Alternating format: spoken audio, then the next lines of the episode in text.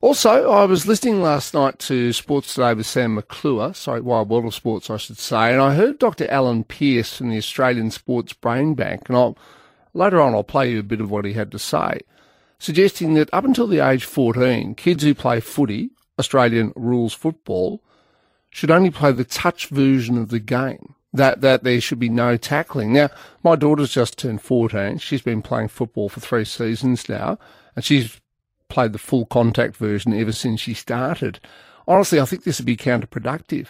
If kids aren't taught how to receive a tackle and how to make a tackle properly, when they suddenly do start tackling at 14, they're more likely to get injured. Anyway, more on that later. One double three six nine three.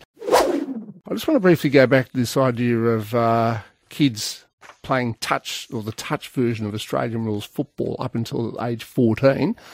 Alan Pearce, who is a doctor at the Australian Sports uh, Brain Bank, was on Wide World of Sports with Sam McClure last night. Here's what he had to say. Would you be uncomfortable with them growing up playing Australian football? Yes, I would. And in currently.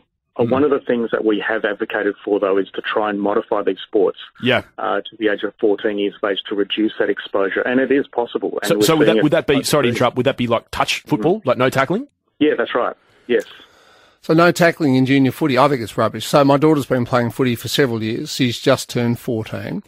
Over the last 12 months, they're now taught to tackle standing up so that you sort of give your opponent a bear hug. You don't try and you know, bury them into the dirt. And in fact, if you do, uh, umpires with differing levels of success are now instructed to pay a free kick against the tackler, saying that that is a sling tackle. I think you've got to have tackling in footy. If you don't have it and kids get to age 14, they've never been tackled, nor have they ever laid a tackle, you're simply going to create more problems later on. I really do. Anyway, if you're a parent of an underage footballer, what do you think? One double three six nine three. There was a story uh, out of the UK just a few days ago suggesting that having young kids playing another con- uh, contact sport like rugby is actually a form of child abuse.